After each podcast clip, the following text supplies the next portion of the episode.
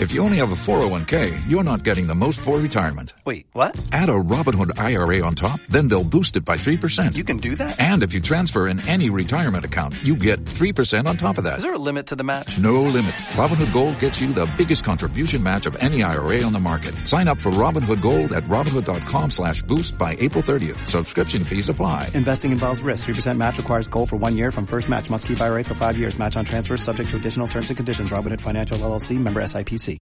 And then the management should make sure that everything is, is working properly. Right. Nia Yopari, what are your views? In 30 seconds, what you think we can do to try and fix some of these issues and put the country on, a, on some better pedestal?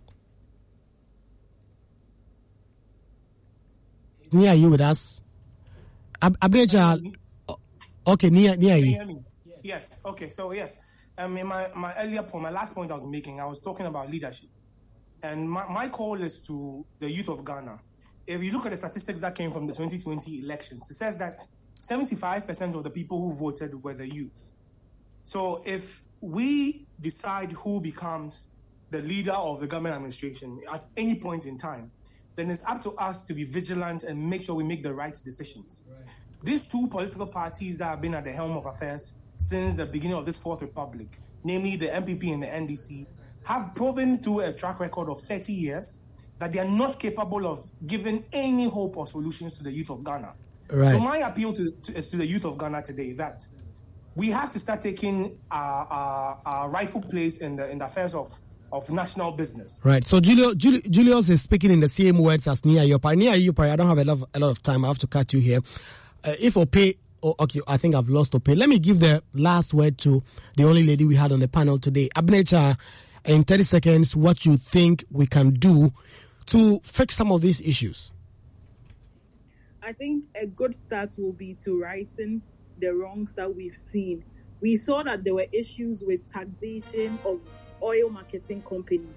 The GRA can take the initial step to correct these wrongs. We've seen issues about non compliance with lay down procedure in terms of sale of cars, in terms of um, accreditation, etc. Rather than aiming so high, let's start with righting these particular wrongs that we have identified, and then we can continue the conversation from there. Right.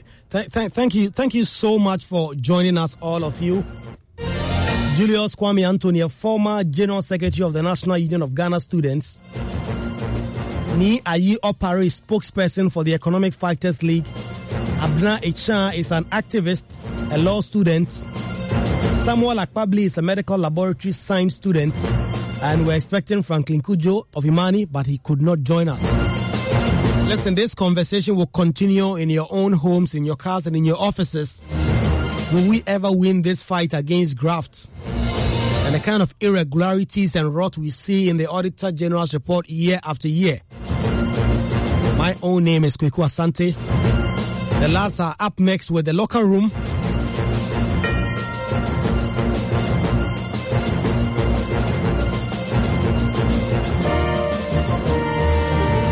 After this. If seeing is believing, believing is magic. Coca-Cola is bringing FIFA World Cup trophy to Ghana, and you can see it for yourself on the 4th of September at Accra Polo Courts. Experience the joy of the FIFA World Cup trophy first time. Take pictures with the trophy, enjoy amazing music, and win great prizes. Visit coca-cola.com.gh for more information. The FIFA World Cup Trophy Tour 2022 and Coca-Cola Experience. This advert is FDA approved. Keep this frequency clear. 99.7.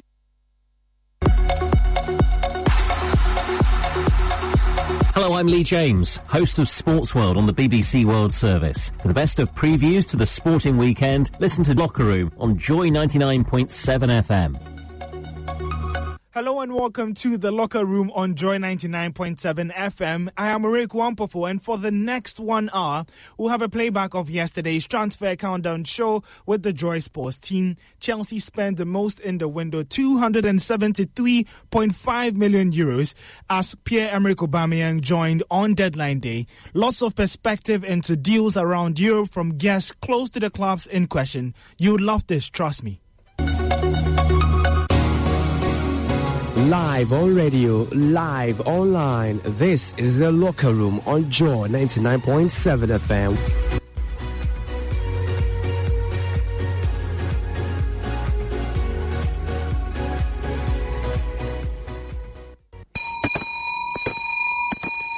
the transfer window has officially closed. Now, the 2022 summer transfer window is done.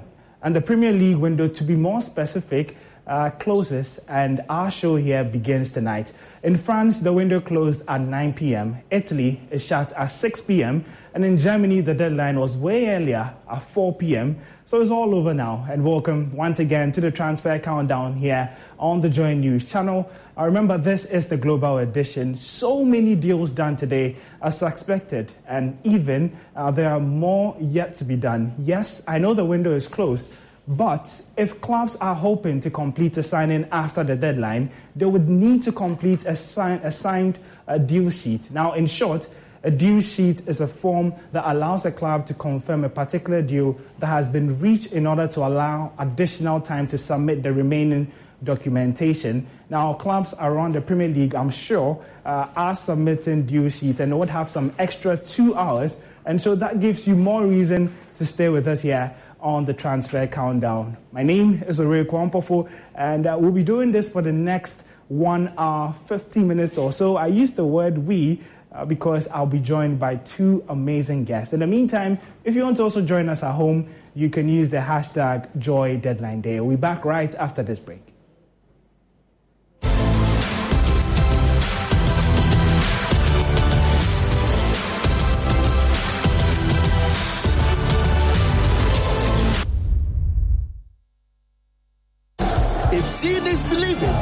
Is magic. Coca-Cola is bringing FIFA World Cup trophy to Ghana, and you can see it for yourself on the 4th of September at Accra Polo Courts. Experience the joy of the FIFA World Cup trophy first time. Take pictures with the trophy, enjoy amazing music, and win great prizes. Visit coca-cola.com.gh for more information. The FIFA World Cup Trophy Tour 2022 and Coca-Cola Experience. This advert is FDA approved transfer countdown right here on the Joy News channel.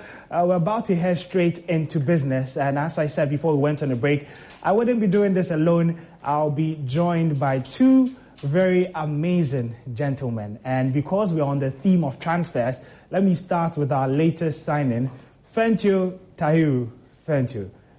If you're at home, you can give a loud round of applause. How are you, uh, man? I'm good. Now, I'm if they good. sign you, it's like this. Ah, 360. we'll I talk about a, him. I need a ball. I need a ball. We'll talk about him. yeah, we'll talk him. about how are you. I'm good. I'm Charlie, good. looking that power. Thanks. Yeah. Thanks. Yeah. I'm sure there's a lot to talk about from your end. Yeah, your team is doing amazing things. Hmm. They said they're signing all kinds of players. Well, we'll get to that, but let me start with your personal uh, perspective, uh, your highlights of the transfer window. Ooh, highlight. That would be difficult, but I think Barcelona. oh, God. Um, it's hard to pick one transfer, but I think the way Barcelona really moved this transfer window, it's crazy. I didn't think that it was possible given their financial situation, but they have found a way to really push through transfers that we thought were unimaginable. And they've held on to some vital prospects as well. I didn't think that, uh, for example, they could afford to keep certain players, but they did. And the way they pulled it off, I, I, it's really been impressive. So for me, uh, I think Barcelona have won the transfer window, no doubt. Mm. I'm sure that's very debatable. And uh, my next guest, we'll hear from him whether it's also FC Barcelona who really stole the show for them, uh, for him uh, in this transfer. And Sichofe uh, Philip Atrim uh, joins us here on the Joy News. Is, is this your debut? Yeah. It is, it is my debut. Ah, okay. So I'll be given a game, a game by numbers. Uh, Okay. for, for your for your debut after. Uh, before we get to that, uh, no pressure. No, no pressure. absolutely. Uh, not. I'm, in good, thoughts- I'm in good company. Ah, your thoughts on the transfer window? What's been your major highlight? The major highlight has got to be Fentuo to multimedia. wow, wow, I love that. But, I mean, yeah, um, I think it's, for me, it's got to be Erling Haaland moving to Manchester City. Several clubs wanted him. And when he got to Man City, the, the thinking was, how is he going to fit into Pep Guardiola's team that has been hugely successful in England without necessarily playing a striker? Now he gets into the side and straight away he's just delivering the, the goods for them. So I just think when you look at the way he's going and the way Man City plays and the quality he's got in behind him, you're just wondering how many more goals can he get before the season ends. And I think that is that one player that any team in the world would have loved to have. City have got him and it's delivering straight away. So he's been my highlight so far. Mm. Well, nine goals in five uh, games for Erling Haaland so far. Uh, but he was a deal that was done all the way uh, at the beginning of the transfer window. In fact, before the window officially opened. Uh, but let's remind ourselves of some of the deals that took place today, because as you know, clubs magically find funds and all the resources to sign players in just a few hours on deadline day. So let's take a look at the slides to remind ourselves of activity happening today. Arthur Melo, uh, quite a shocking one. Uh, Juventus to Liverpool. And uh, friends, what do you make of that, the Arthur Melo one? Uh, That's an interesting one, but I think it was a necessary move from um, from from Liverpool. They've had a lot of injuries at the start of the season. Klopp was made to eat his words at the start. He said he didn't think that they needed a midfielder, and then injuries start to happen. Uh, so now you need a backup, and uh, I think that Arthur Melo just seems like a very comfortable and a very um, a very it, it's a it's an interesting prospect for them. I think that he on on a good day he's, he's a quality player. Had a really good spell at Barcelona. He played a lot of games last season for Juventus as well. Just, he just didn't make such an impact, and he struggled for fitness a little bit. So, if you're getting a player that you think would be a big solution to some of your injury crisis, and you're bringing a player that is not necessarily the biggest when it comes to fitness, so there's a bit of a challenge there. But I can understand why Liverpool have decided to go in for him because I think he's a he's a he's a solid backup even in the presence of all of the other injured players. But for now, I think he will fix a problem uh, that is only temporary. Uh, in the long term, I don't think Liverpool will make this deal permanent. Well, it's a safe one from Liverpool, isn't it? Uh, to go with a loan and then the option to buy in the end. Yeah, I, it's, it's, a confusing deal for me, really. Yeah. I, I, don't I don't necessarily think Arthur Melo is the kind of player that fits the profile of Liverpool midfielders when you look at the high aggression, the high intensity, the tempo to their game. Yeah. I mean, he loves to control the middle of the park when he's got the ball. But the last time he really had a very good season, I think, was in 2019. Actually helped Brazil to go on and win the Copa America in that year. But ever since, he's just been been through a series of injury crises here and there. And when you look at Liverpool as well, Arthur Melo He's not the greatest passer of the ball. No. He's not the greatest progressor of the ball. But what he is good at is, is retaining the ball. When you look at Liverpool's midfield, the one player they've got doing that for them, if you like, a lot of the time is Thiago Alcantara. But he's been injured. So that could be where he plays. But he doesn't have the, the skill set to distribute the balls in terms of passing like him. So it's an interesting signing. And when why Jurgen Klopp chose the Arthur Melo, you know, uh, kind of profile to come into the side. I just think the only time he's going to tell if he gets the job done, really, because for me, with his injury concerns in recent years as well, that has to also play on the mind of many others. But if he is fit and he can play up to the intensity that club demands of his team, then just maybe he's a good signing. I just don't see that kind of player in him yet. But again, only time will tell. Oh, we'll come back to the discussion now, but I'm sure people are eager to know what happened on deadline day. Bellerin uh, moved to a club that he's dreamt about for quite a while. Uh, I didn't think a lot of people would have seen that coming uh, to Barcelona. Pierre-Emerick Aubameyang a swap deal with money for Alonso. And so Aubameyang is back in the Premier League. And Denis Zakaria uh, from Juventus to Chelsea on a season-long loan. Ethan Ampadu uh, from Chelsea joins Spezia on loan. Sergiño Dest also joins AC Milan on loan. And then Chelsea's uh, Kennedy moves to Valladolid. Uh, we have Ainsley uh, Maitland-Niles uh, he moves to Southampton on loan from Arsenal.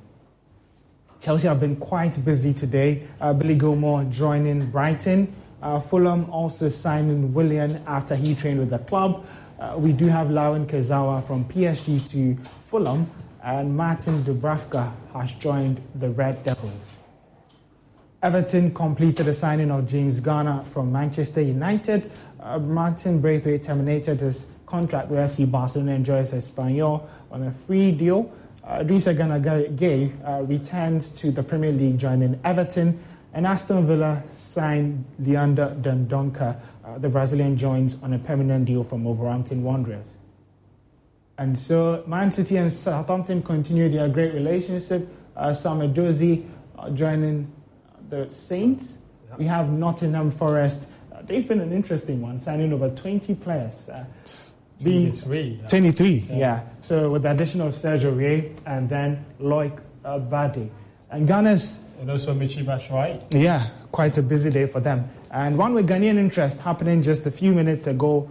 Uh, Joy Sports exclusive reporting that Edmond Addo has completed a move from Sheriff Tiraspol to Red Star Belgrade. He signed a four-year deal. And so these are just the deals that happened today. However, it's been a long window, uh, about 90 days, and so much has happened. And so let's just remind ourselves of some of the biggest deals.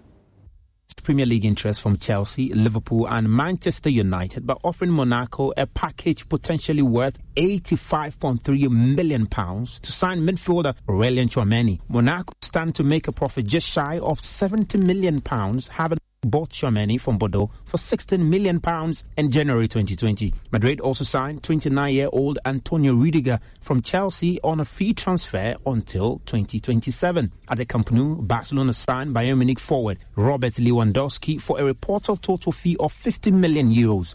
The attacker is expected to be with the club until 2027 and has already hit the ground running with four goals in three games.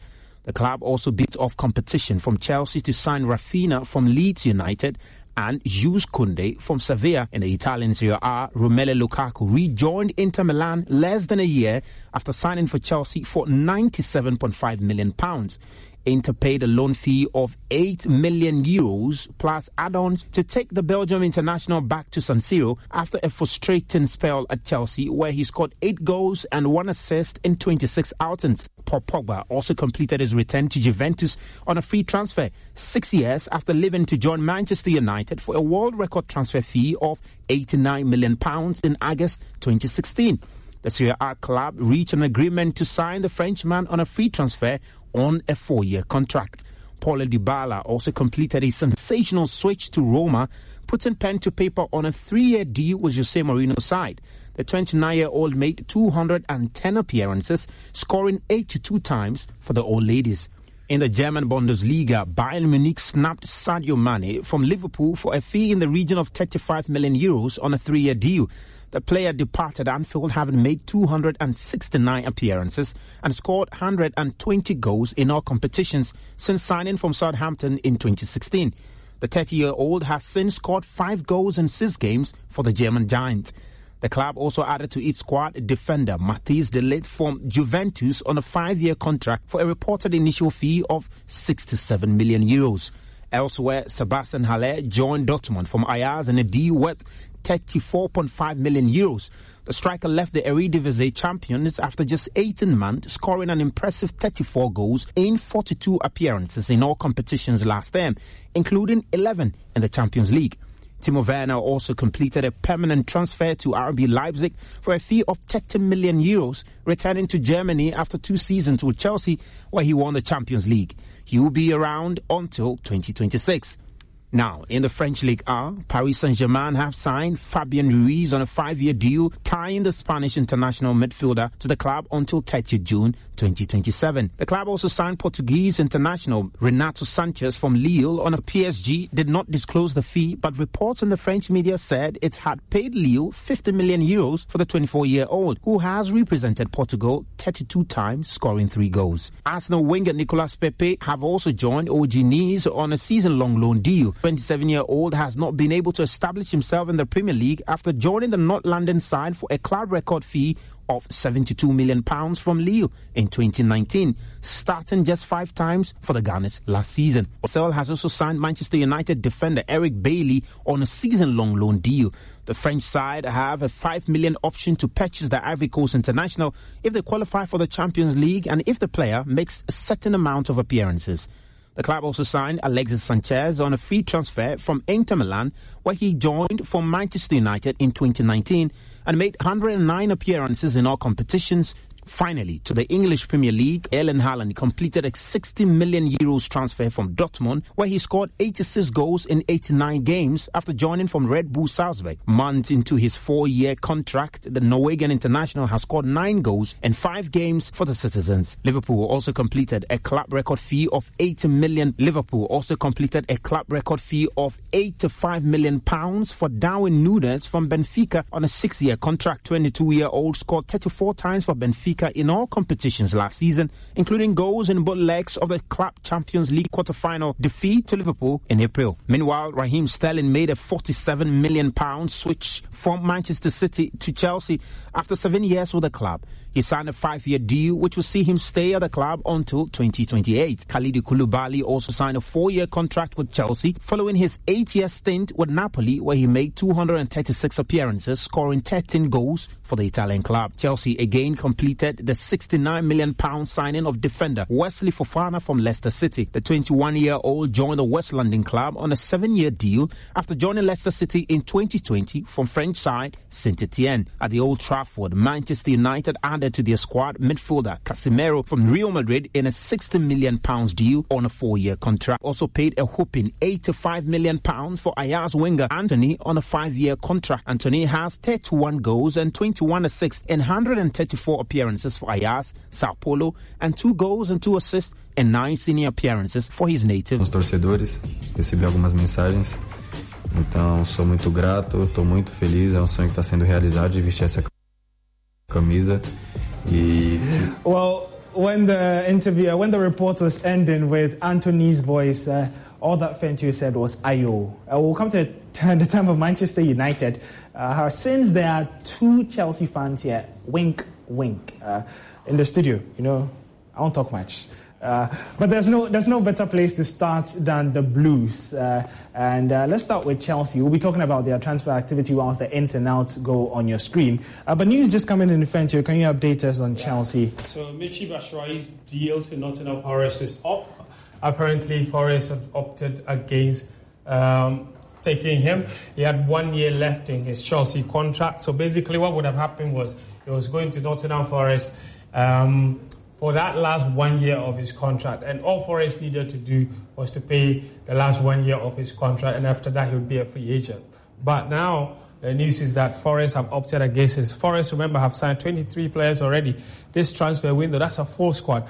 Uh, but Shuai would have been, I think, their 24th signing, I believe, and they've decided that that's not going to happen. What, however, that means is that Batshuayi is caught in a big limbo uh, because Chelsea now cannot register him. Chelsea have already registered 15 non-homegrown players. The maximum you can register in the Premier League per Premier League laws is 17 non-homegrown players. Now, with those 15 registered already, if Denis Zakaria and Aubameyang are registered, Chelsea's 17 uh, homegrown quota is four. Yep. So where does that leave Michy Batshuayi? He may end up not being registered at Chelsea, and then he has no club. And he still has a contract with Chelsea. So then what it would mean uh, is that perhaps he has to go and play with the under 23s, or maybe you pay for the rest of his contract so he's a free agent to join another club. So it's a really tricky situation. Especially with the World Cup coming. Especially with the World Cup coming. You don't want that kind of situation. So this is a very, very interesting position for Michy Batshuayi to be in. And you, you, made a very interesting point at the beginning, or was it Sisho? I was talking to someone, he said, why did we wait? Because Batshuayi basically has always known all summer that he's not in the plans of Chelsea. Why would you wait till the very last day for you to try and find a club? It makes no sense. What's the job of your agent? Because so long as it is clear, like Chelsea have been looking for a striker. In fact, in the back of every Chelsea, uh, every Chelsea fan, the manager, the board, yep. Chelsea have always said they don't have a striker. But Michy Batshuayi was there, which means that it's always been clear that he's never been part of the plans. So looking for a new club should have been non-negotiable. It should not have taken up to this point. The reason for me, I know why it's gotten to this point, is because Batshuayi was never ready to take a pay cap. Yeah. And there were very few clubs out there that were willing to take him up on his current wages. And you haven't played a lot of football in the last three years. So there is no reputation you're coming with, there's no recent reputation you're coming with yeah. to justify the wages that you're on. The only way he continues to earn those wages is if he stays at Chelsea. And then hopefully they wait for a desperate club At the last minute, when some Yeah. clubs are looking for solutions and they get desperate, they look at the wages and say, ah, you know what, but we don't have any options, so let's take him. All right? That's what Forest was about to do. Absolutely. And then eventually they realize that it's not a deal that makes sense. So Batshuayi can stay at Chelsea for the next 12 months and earn all of his salary or decide that, you know what, this is not worth it. There's a World Cup, it's bigger than money. So let me terminate my contract. And in that case, he might have to pay Chelsea um, compensation and then he can go free and then sign for another club. So it's not a good situation for him to find himself, but it's where we are. Well, it is where we are. Decisions, decisions. Uh, for uh, Michy Batshuayi, the news coming in is that his deal to Nottingham Forest has been called off, and it leaves him uh, in a very, very tricky situation. Uh, but we still stay on Chelsea because the transfer window has been beyond Michy Batshuayi. But if anything, this really represents the type of window the Blues did have. I remember at the beginning there was the question of the takeover, and then there were so many administrative changes, and so it's been a topsy-turvy ride for Chelsea. Uh, but let's go straight to London to hear from Mayowa Kodri, uh, who is a journalist with Versus in the UK. He recently interviewed Bukayo Saka and new Chelsea signing Raheem Sterling. So Chelsea's transfer business has been very interesting. For me personally, I've seen our business as very transitional. We're in a place where a lot of people didn't think Chelsea would ever spend money like this again. Roman Abramovich, of course, is no longer our owner, but Ted Boehly, Todd Boehly has come in and he's committed to spending money in you know in areas he thinks is right. Chelsea have been backed. They spent over 200 million. We've had Raheem Sterling, Cucurella. We've had Carney Chukwuemeka, young player. Wesley Fofana come in. Um, Omari Hutchinson, youngster. Koulibaly, world-class defender. We've had a lot of um, good signings. We've also had some younger signings as well for that are looking towards the future, seven-year contracts. And for me, when I look at that, I understand what's going on. Todd Boehly is an American. He has American sports businesses. And in their models, they give seven-year contracts. It's about building for the future. Chelsea seems to be doing that whilst patching up what's happening in the moment. So when I look at the 200 million spent in this window with the administrative changes that have happened, I I am confident. I think we have good profile of players. Of course, the massive thing is when you look at Chelsea, we still cannot score goals. Some will say that this may be a coaching thing. Others will say that the person that we've had in attack previously is not good enough. And that's where it becomes interesting because a lot of people ask why is Tuchel focusing on defensive acquisitions as opposed, as opposed to attacking ones? It's because prior to him, attacking purchases had been made. Pulisic was bought before him. Lukaku was bought before him by for by him for 90 million. That didn't work out. We have players. Havertz was bought. We have players that we spent a lot of money on and they still haven't clicked. So it's about sorting out the defense that is aging and patched up. We had Rogo, so Koulibaly comes in. Chilwell was injured last season, so you get Cucurella in. Wesley Fofana is going to be a young player that plays. Azpilicueta will leave soon. You're trying to build for the future that. So it makes sense. But with Chelsea, the goal is always to win. Chelsea kind of go up and down as a club, but we're always winning something, even if we're in a state of flux. So my whole ambition coming to the season was, can we be a dark horse in the title race? We're already off the pace already. We've been in really bad form. So that ambition, it looks a bit hard, I can't even lie. But we must compete on all cup fronts. That's a given. Chelsea have to win trophies. I can't remember the last time Chelsea went a season without a trophy because that is what we, we do. We always win trophies. So Chelsea have to compete. Tuchel has been backed heavily.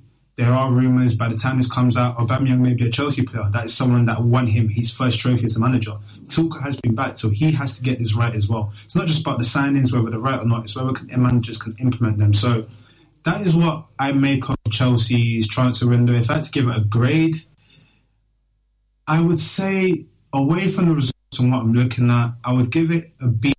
I understand it, but I would have loved the midfielder. I mean, we've not replaced Kante yet. Kante can play, but he's injured. We haven't replaced him yet.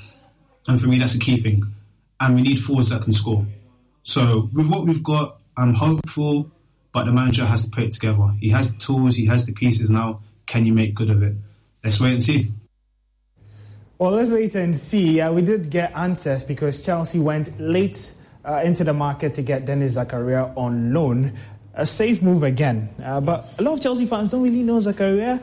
Uh, is he the one to perhaps maybe step into the shoes and for Kante when he gets injured? I think so. And, you know, the interesting thing is this deal is happening while Bakayoko is fighting with AC Milan because he doesn't want to leave. Yeah. Now, he joined AC Milan on a two year loan. Yeah. Right? He's played one year. He's got a year to go. He has a, he has a year left, all right? He, he, you know, he gets pulled over by police, mistaken for for a common man like me. but that's not the story here. So Batshuayi is that other option that Chelsea actually supposedly signed to replace Matic mm. when he left. He was supposed to be the complement for uh, for for Kante once he yeah. got injured. That didn't quite work out. So it is kind of come full circle that when the Denis Zakaria deal was actually happening, Bakayoko was also forcing to stay at, at, at AC Milan when Chelsea needed a holding midfielder, and they had one in, in, in, in Bakayoko who didn't want who didn't want to leave AC Milan. Chelsea could have taken him back. But it just tells you how much bad business Chelsea have done in the past. And this Denis Zakaria deal is smacking of another desperate buy. Chelsea have always needed a holding midfielder because it's been clear from last season that every time Kante has been injured, Chelsea have struggled to cope because they don't actually have a ball winner. The only one that they have available is Jorginho. And you've seen Jorginho. He gets easily shoved off. He's very good with his positioning. So he does a lot of interceptions. But when it comes to recovery and winning balls back, he's not it. Zakaria is a good prospect, okay? Had a really good um, you know, he, he, before he joined Juventus, he was one of the biggest young prospects in, in the world in terms of that defensive midfield position. However, he's gone to Juve and it didn't really make any impact. Part of it because of injuries. Last season, I think he only played about 13 matches yeah. overall. So this is a guy that it's a good idea that he's coming to play backup. Okay? But at the moment, given Kante's history from last season to this season, that backup role is going to be every other week, it appears. Yeah, absolutely, because he's just. Kante and, is never. And, and, that could then be. I've seen a lot of Denis Zakaria from Mönchengladbach when he got to Juventus. Yes. I don't actually find him as a defensive midfielder.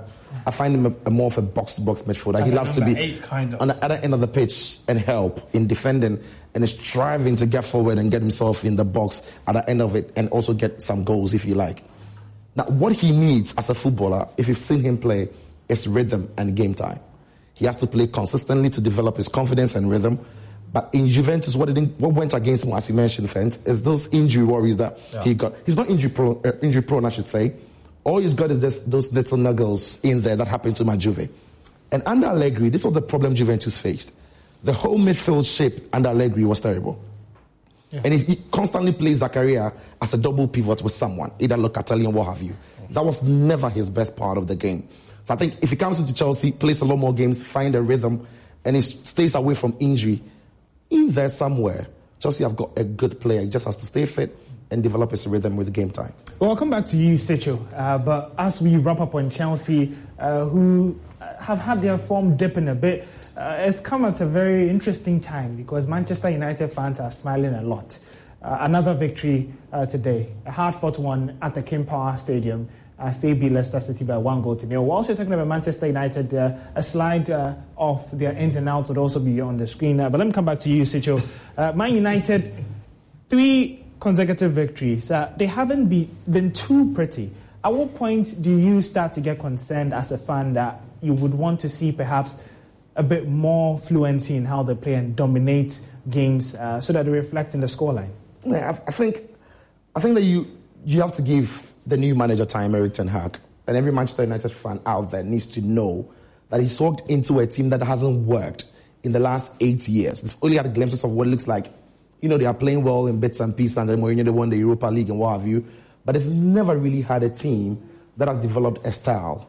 Every manager has come in there and tried to do something just to win for Erik Ten Hag to try and get his style on, he needs to bring on his own players. And I don't think it's a job he's going to accomplish in one transfer market. He needs probably about three. Maybe he has to go back in January. He has to go back next summer and then clear some of the players in the side that he feels can do the job, and then move in others that he feels can suit the way he plays. quite clearly, when you see United play this time, there's a framework and pattern which they play. Forget the first two games; those were disasters. But in the more recent games against Liverpool, that was a well rehearsed strategy that went all the way to work. We saw how well drilled they were against Southampton and today against Leicester City. So I think it's going to take a bit of time for Erik Ten Hag's idea, philosophy, style to reign through Manchester United. And he actually needs to change a lot of bodies in that team because, because if you want to play the possessive football building up from the back and being conscious of possession, David De Gea can't be your goalkeeper. If seeing is believing, believing is magic. Coca-Cola is bringing FIFA World Cup trophy to Ghana, and you can see it for yourself on the 4th of September at Accra Polo Courts. Experience the joy of the FIFA World Cup trophy firsthand. Take pictures with the trophy, enjoy amazing music, and win great prizes.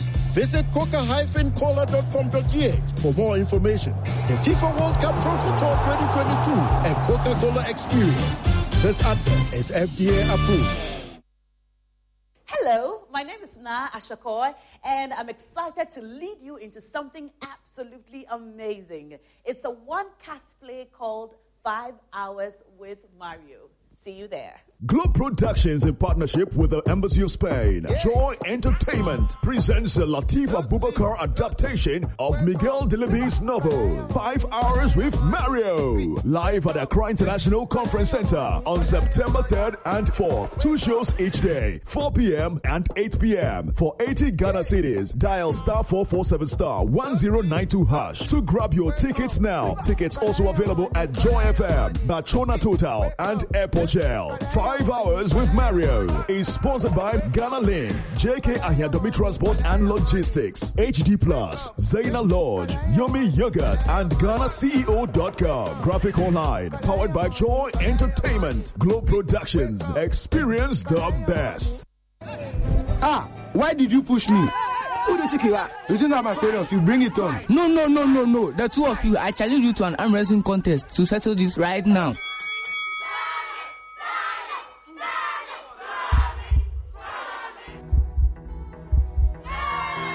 Strong? It's time for your child to showcase their inner superhero. The Ghana Arm Wrestling Federation presents the HD Plus Kids Arm Wrestling Championships 2022. Children between the ages of 12 and 16 can take part and win trophies, certificates, medals, and cash prizes totaling 70,000 Ghana cedis. Catch the regional competition train on the 27th of August 2022 in Accra, 17th September in Takoradi, and the 7th of October in Kumasi. For inquiries and registration, call 0242 229535. Get an HD Plus decoder from the nearest multi-TV dealer or Electroland outlet and catch the weekly highlights at 5 p.m. every Wednesday and Saturday. If seeing is believing, believing is magic. Coca-Cola is bringing FIFA World Cup trophy to Ghana, and you can see it for yourself on the 4th of September at Accra Polo Courts. Experience the joy of the FIFA World Cup trophy first time. Take pictures with the trophy, enjoy amazing music, and win great prizes. Visit coca-cola.com.gh for more information. The FIFA World Cup Trophy Tour 2022 and Coca-Cola Experience. This advert is FDA approved. If you want to do that, Bruno Fernandes can't be your number 10. Now, I'm mentioning these, two players, and these are huge, huge investment for Manchester United in terms of wages.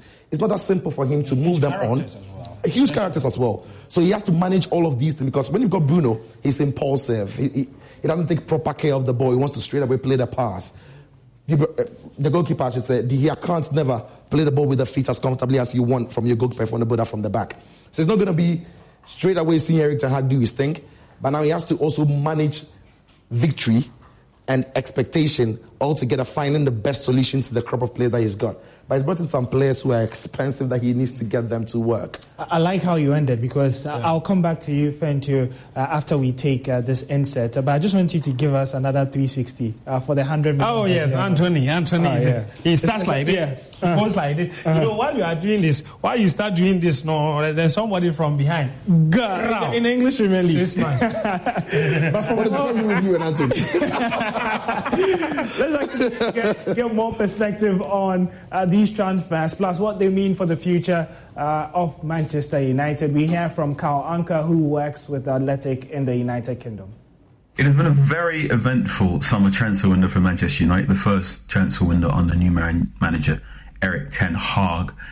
There have been five new incomings, all of which could be argued are going to be starting first team players, and a number of outgoings as well. If you look at Manchester United at the end of last season under interim manager Ralf Rangnick, we knew the likes of Jesse Lingard, Nemanja Matic, Paul Pogba, Juan Mata, and Edinson Cavani would be leaving on a free. Uh, and, and the futures of other players were also in question. At, at the time we're talking right now, we know uh, Manchester United academy graduate left back Alvaro Fernandez has departed on loan. Uh, Facundo Pellistri has returned back from his loan uh, and will be staying at Manchester United as he's currently injured. Hannibal Mejbri will be going on loan to Birmingham City. Axel Tuanzebe has returned from his loan at SSC Napoli. And while there was interest from Bournemouth uh, looks to be staying at Manchester United as well, as he might also be carrying an injury as well. Andreas Pereira returned from his injury at Flamengo and has now departed on a permanent transfer to Fulham, where he is playing pretty well as the number 10. Uh, further issue, further questions. Ahmad, Amad Diallo has returned from his loan at Rangers and now has been loaned out to Sunderland. That's a very interesting move. Ahmad, the young Ivorian Coast winger, is a really curious player. He, he's very technically assured, but quite small. We'll have to figure out next. Uh, Anthony Martial has returned from his loan at Seville, and we'll see what happens there. He's currently injured with an Achilles injury. But when Manchester United play with him as the number 10, Manchester United look far better. Um, Dean Henderson's departed on loan to Nottingham Forest and looks like he will not be returning to Manchester United in any capacity. He's given us a number of very, very strong interviews since.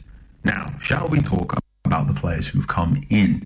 Christian Eriksen was the first coming in on a free transfer for Brentford. What's interesting about Christian Eriksen was while he was initially viewed to be uh, a number 10 player or play out wide left, he's played every single game as the deeper midfielder is in that number six feature. I think he's going to be essential into how Manchester United progress the ball from the, edge of their penalty area up to the next. Tyrell Malacia was next, uh, the young left back from Feyenoord who at the time he was signed looked to be the second choice option at left back, but brings such a intensity and tenacity at left back, he might well usurp Luke Shaw. Lisandro Martinez, much has been made about his signing, costing of 15 million from Ajax and his height as well. But the Argentinian centre back has been a revelation for United in recent games, bringing really intensity and aggression in the in uh, the back four. This new centre back partnership with him and Rafael Varane was not what was initially expected, but at the moment, I think it'll take quite a while for Harry Maguire to get his starting spot back as well. Casemiro was another signing confirmed just before Manchester United beat Liverpool. Uh, he has come in for 63 million. This is an interesting one, one that didn't initially to be initially appear to be on Manchester United's wish list. We know they were absolutely interested in a defensive midfielder, but that defensive midfielder for a long time was viewed to be Frenkie de Jong, and Frenkie de Jong was supposed to be a, a ball carrying midfield to, prog- to progress the ball between the lines, whereas Casemiro is very much a stopper, one who tackles and passes to other players to do that passing, to do that ball carrying for him. So I think the starting centre back, central midfield options are will probably be Casemiro and one other, possibly Casemiro and Fred, which will be to the benefit of the Brazil national team, as uh, Brazilian manager Tite likes to do that for those games. So Brazil, before the World Cup, might have a little boost when Fred and Casemiro play a lot as well. The most recent signing is that of Antony, who costs 85 million from Ajax. Again, another one that perhaps wasn't at the top of Manchester United's list of by right-sided forward, but Erik Ten Hag absolutely pushed for this move. Uh, I think also the fact that Antony made it very apparent that he wanted to leave Antony, uh, wanted to leave Ajax, made the deal possible. It is a big, big transfer fee if you consider uh, Antony's goals and assist record in the Eredivisie, but I think he will bring much needed clarity to Manchester United's attack. So in review, this is a a very strong transfer window for Manchester United, possibly one of their best it, for a good chunk of time. They've brought in five players, all of them will probably be starting options, but there will still be issues in regards to central midfield and up front. Um, we still don't know about Cristiano Ronaldo's ultimate final destination, but if he can stay, I think the starting lineup for Manchester United for Premier League games going forward will be David Gea in goal, Malacia at left back, Lisandro Martinez at left centre back, one of Rafael Varane or Harry Maguire. Right centre back, I think it's Varane at the moment because Maguire's in bad run of form. Then you have Diogo Dalot right back, and then your central midfield will be Casemiro and Fred. Uh, Bruno Fernandes is 10, Jadon Sancho as your left-sided winger, Antony as your right-sided winger, and then Cristiano Ronaldo up front. Whether or not it's a team to finish in the top four places remains Well, it remains to be seen, uh, as uh, you know, summarizes Manchester United's transfer. We have a break, but I told the director to put it on hold Mm. because we need to talk about Mr. 360. Carl thinks he will be a starter from right wing. 100 million. What's your thoughts on that? Oh, ah, 100. See, I mean, I can't predict the future. You see, I can only talk based on. Sicho, why are you laughing? Go on. Why are you laughing? You see, I can only talk based on what I have seen. You see, see, the Premier League is not for the faint-hearted. One, there's no patience for you to stand and turn the ball and turn the ball and turn the ball, and everybody is watching you. No, that's not going to happen. Okay? So, Antony, if he's to succeed in England, he has to cut those excesses. There shall be no time whatsoever where he tries to turn the ball 360. Come on. I think I think Richarlison tried juggling what, last. Oh, no, no, no, don't try that in the Premier League. Brazilians have got a good record in the Premier League. Yes. They don't take too much time to of the- settle. yes, but how the many of caveat them- here is that how the Brazilians are Manchester United, though. Yes, haven't done too well. Yeah.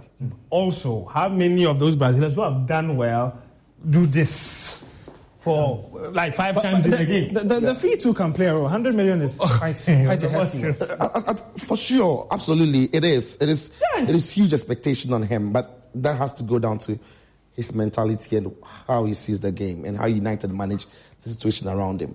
You know, he's not coming to the team to be the one who's going to be carrying the team and they're going to be depending on. He's coming to play a part, and if you can, if you Why can would play you that sign a part, hundred million pound player yeah. to come and not shoulder a lot of responsibility? No, the, the fee is very high. Yes. But for sure, he's not coming in there to be the missing piece in the side. He's going to be playing a part of in the side. And I absolutely think, absolutely think United for balance, for real balance, always needed somebody who was very comfortable on the right. And there are not many players in the market. And all the clubs know this. There are not many players in the market who are forward players who have got great left foot that can play there. It's why his price is there. And let's not make a mistake about this. This year's transfer market, a lot of teams are overquoting the prices because only two years ago, a lot of them were making losses due to COVID. Now, in selling their assets, if a player was supposed to be 50 million, this year they are thinking 75 because they need to offset some of those debt that are there. That So- is true. But here's the question. So now you're looking at someone like Antony. Yeah. And Antony costs more than Lukaku. Yeah. And when Yeah. United fans must let that sink in. And this is Lukaku, who had proving himself in the Premier League. Yeah. From West Brom to Everton to Man United, cost 75 million to go to Man United. Goes to Inter Milan, wins the league, top scorer, and he costs 97 million. You're looking at Antony and looking at what he did in the Dutch league. And it's not even half Yeah.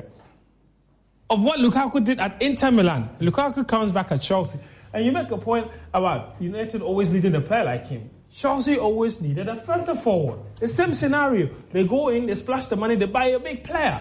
Uh, uh, well, I think I think that's that's, that's a you're, big, you're right. You, you never know how a tra- every No, I, transfer no, is I'm, a not. I'm not, I'm not Yeah. predicting the future. I'm Yeah. just comparing scenarios. That in a case where you say, okay, United always needed a player like that. Yeah. The same way, when even when Chelsea won the Champions League, they said, no, this team needs a centre forward. They said, if we can win the Champions League without a striker, Then, yeah. imagine what we can do with a striker. That's what that was the motivation for paying that much money for Lukaku. I think that, that, The that's same what we should have asked. Yes. Is if Chelsea are winning the Champions League without a striker, then what if they get a striker? But what kind of striker? It's something that nobody really asked. I'm not sure Thomas Tuchel and Chelsea themselves mm. did ask about that because eventually they got in the striker. They had two actually. None of them worked. Werner and Lukaku. And so, and, and, and, and, and, and on this Antony situation, the ultimate question that all of you have to ask yourself is, since you're here, you're here, you watch the Champions League, season in, season out. That's the, the, the, the, the most time a lot of people get to watch Ajax play. Okay? Hakim Ziyech at Ajax, the impact that he had there, the kind of player that he was there, compared to Antony, the impact he had, the kind of player he is at, uh, uh, he was at, at Ajax before he moved to United. Which of them would you say at the time of their movement was the bigger player? I think it'll be Hakim. I think absolutely. But, but yeah, as Hakim you Ziyech. said, But I- I- the, the market yeah. has changed. It's changed. And From- yet the market and, and would definitely- make no mistake Uh, here. I think Chelsea closed that Hakim Ziyech deal way, way before one week to the end of the deadline. Yeah. So- now, yeah. this goes down to, I think, in my opinion, how bad Manchester United in recent times have handled some transfer deals. Yes. If they if they signed Antony, but Antony's at the start of the market, he was around 55 million. Yeah. In the last two weeks, Ajax had demanded over 20 You know- million you know, the, more. thing, the thing about Manchester United is that if we want to stay in Man, you will go on and on and on. But I, have been prompted that we But have the, to go. the point I just wanted to make was that it wasn't even about the money. Mm. It was about the caliber and the quality of player they were getting. Mm. And then when Zia comes to the Premier League, No, only a lot of the Ajax boys you who know, have moved. up. That- a lot that of the year Ajax group a lot of the Ajax boys from that system that Yeah. have moved, having done well. Delete. And this is what United needs to think about. That's my last point on it. That, and this is true. Dutch managers tend to like to go for a lot of players from that system. And that is a big mistake a lot of them make. Because you don't necessarily need only Dutch boys to play that kind of possessive style of football. Hmm. Already, Ten Hag is on that trend. He's going to bring, he's brought two players. Yeah, Martin- In fact, he's yeah. brought three Ajax players now. Okay? Three Ajax players already. And you're counting Lisandro Martinez, you're counting Antony, mm. and you're adding Christian Eriksen.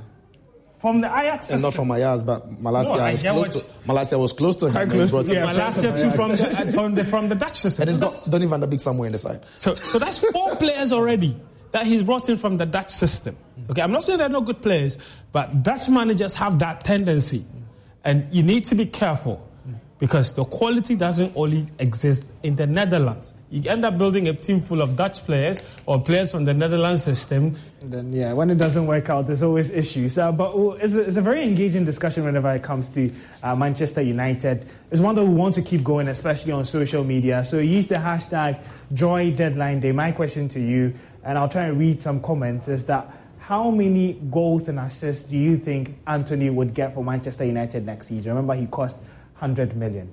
And uh, uh, we'll go for a quick break. When we come back, uh, we'll be talking about the team on top of the English Premier League, Arsenal.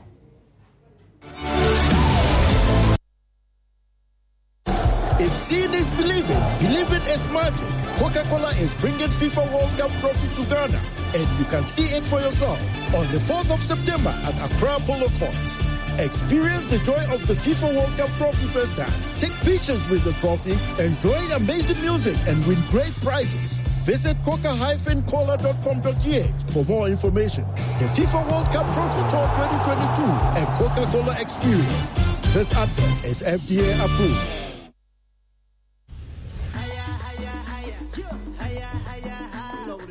You that football brain with all the facts of the FIFA World Cup at your fingertips? Have you followed the world's biggest sporting event religiously over the years? Have you retained the big moments and the not so big ones, as well as those that others will ordinarily overlook? Then get ready for the Qatari Quest Quiz right here on Joy 99.7 FM, Fridays from 7 p.m. to 8 p.m. Care to know what the itinerary is? Well, this is it. The qualifiers will be from September 9 to 30. The quarterfinals will be staged between October 7 and October 21. The semifinals between October 28 and November 4. And of course, we get to crown the big winner in the grand final on November 11, 2022. For registration, follow all Joy Sports social media handles. The Qatari Quest Quiz is right here on your superstation Joy 99.7 FM. The Qatari Quest Quiz is produced by Joy Sports, the thrill of the game.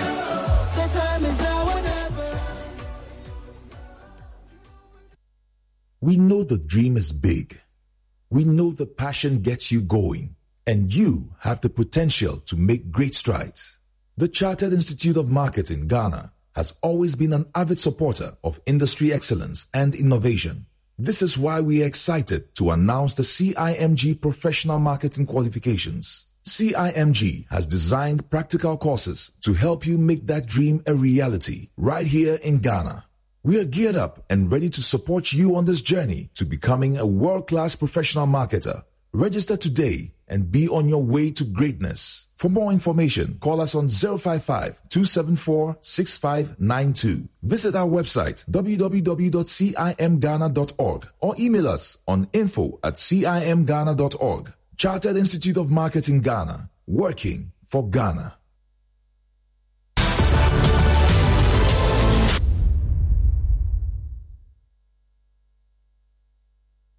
Welcome back from the break. It's still live here on Transfer Countdown on the Joy News channel. Remember the hashtag on Enjoy Prime. And so we're on Joy News, Joy Prime. We're streaming on Facebook and then YouTube as well. Uh, remember that you can join in with the conversation. Uh, hashtag Joy Deadline Day. I said, how many goals and assists uh, will Antony get? I'll be going on social media pretty shortly to get your thoughts on that. Uh, when I asked that question, my director whispered in my ear that I like agenda. Now, I had an introduction for Arsenal, but all I'll say is that I didn't say it.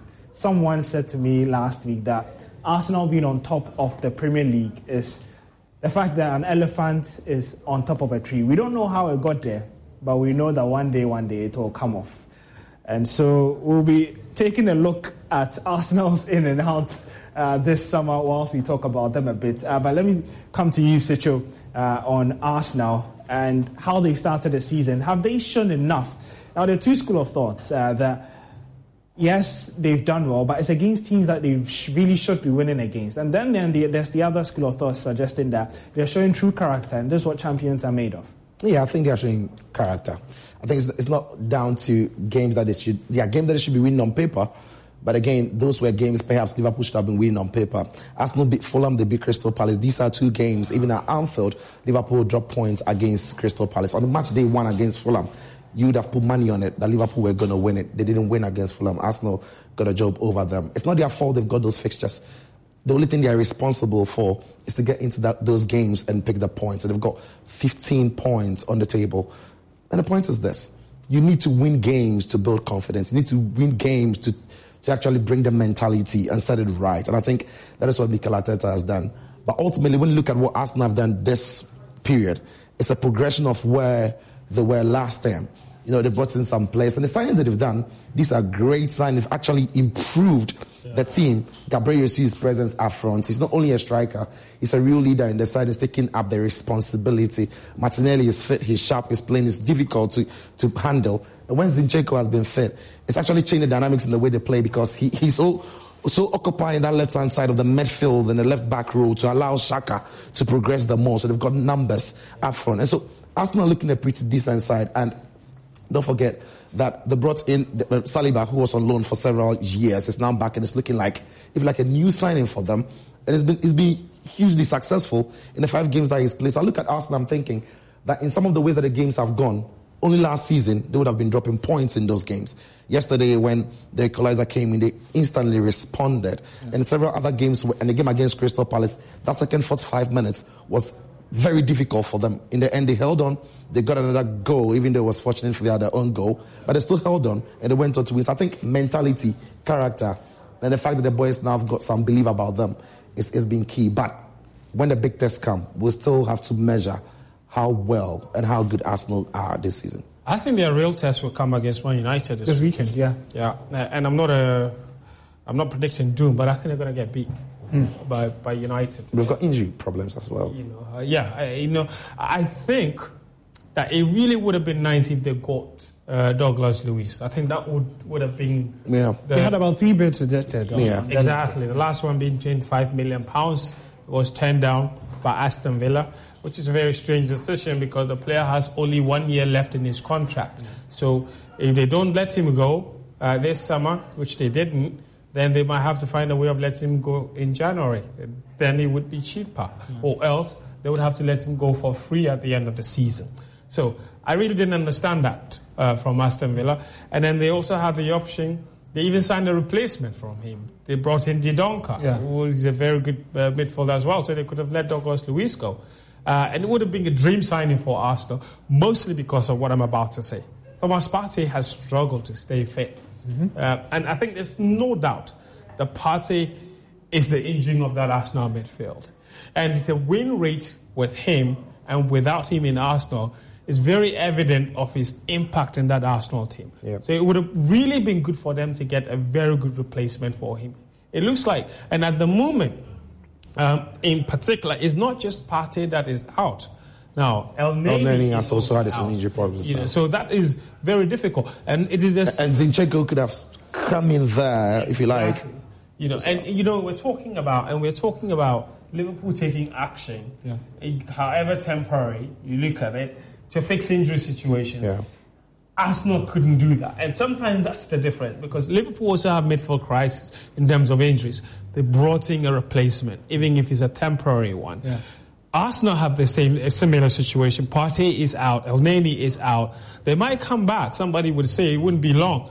Uh, Partey is not out for long, but he's only ever had nine games consecutively since he joined. That's the longest stretch of matches Partey has played for Arsenal since yeah. he joined.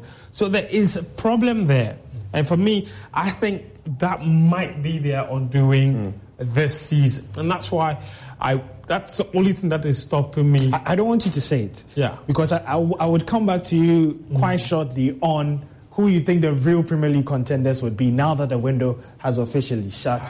And that would just be in a couple of minutes. Uh, you spoke of Aston Villa, and Aston Villa themselves uh, were at the Emirates uh, to face Arsenal. And as Secho rightly pointed out earlier, Arsenal responded after uh, that equaliser to make a five wins out of five.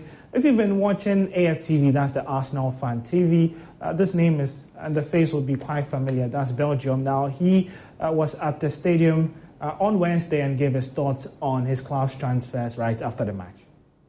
All said was so far, I'll give eight, but if we can get one or two players as a reinforcement, I'll be fantastic and I'll be good because literally we are up now and we're marching on. So, you know, I, I, I like what they've done so far.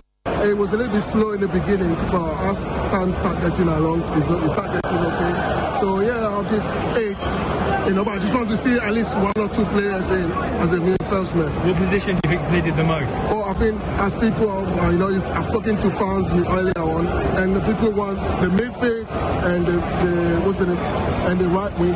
So just to support. if you only have a 401k, you're not getting the most for retirement. Wait, what? Add a Robinhood IRA on top, then they'll boost it by 3%. You can do that? And if you transfer in any retirement account, you get 3% on top of that. Is there a limit to the match? No limit. Robinhood Gold gets you the biggest contribution match of any IRA on the market. Sign up for Robinhood Gold at Robinhood.com slash boost by April 30th. Subscription fees apply. Investing involves risk. 3% match requires gold for one year from first match. Must keep IRA for five years. Match on transfers subject to additional terms and conditions. Robinhood Financial LLC member SIPC.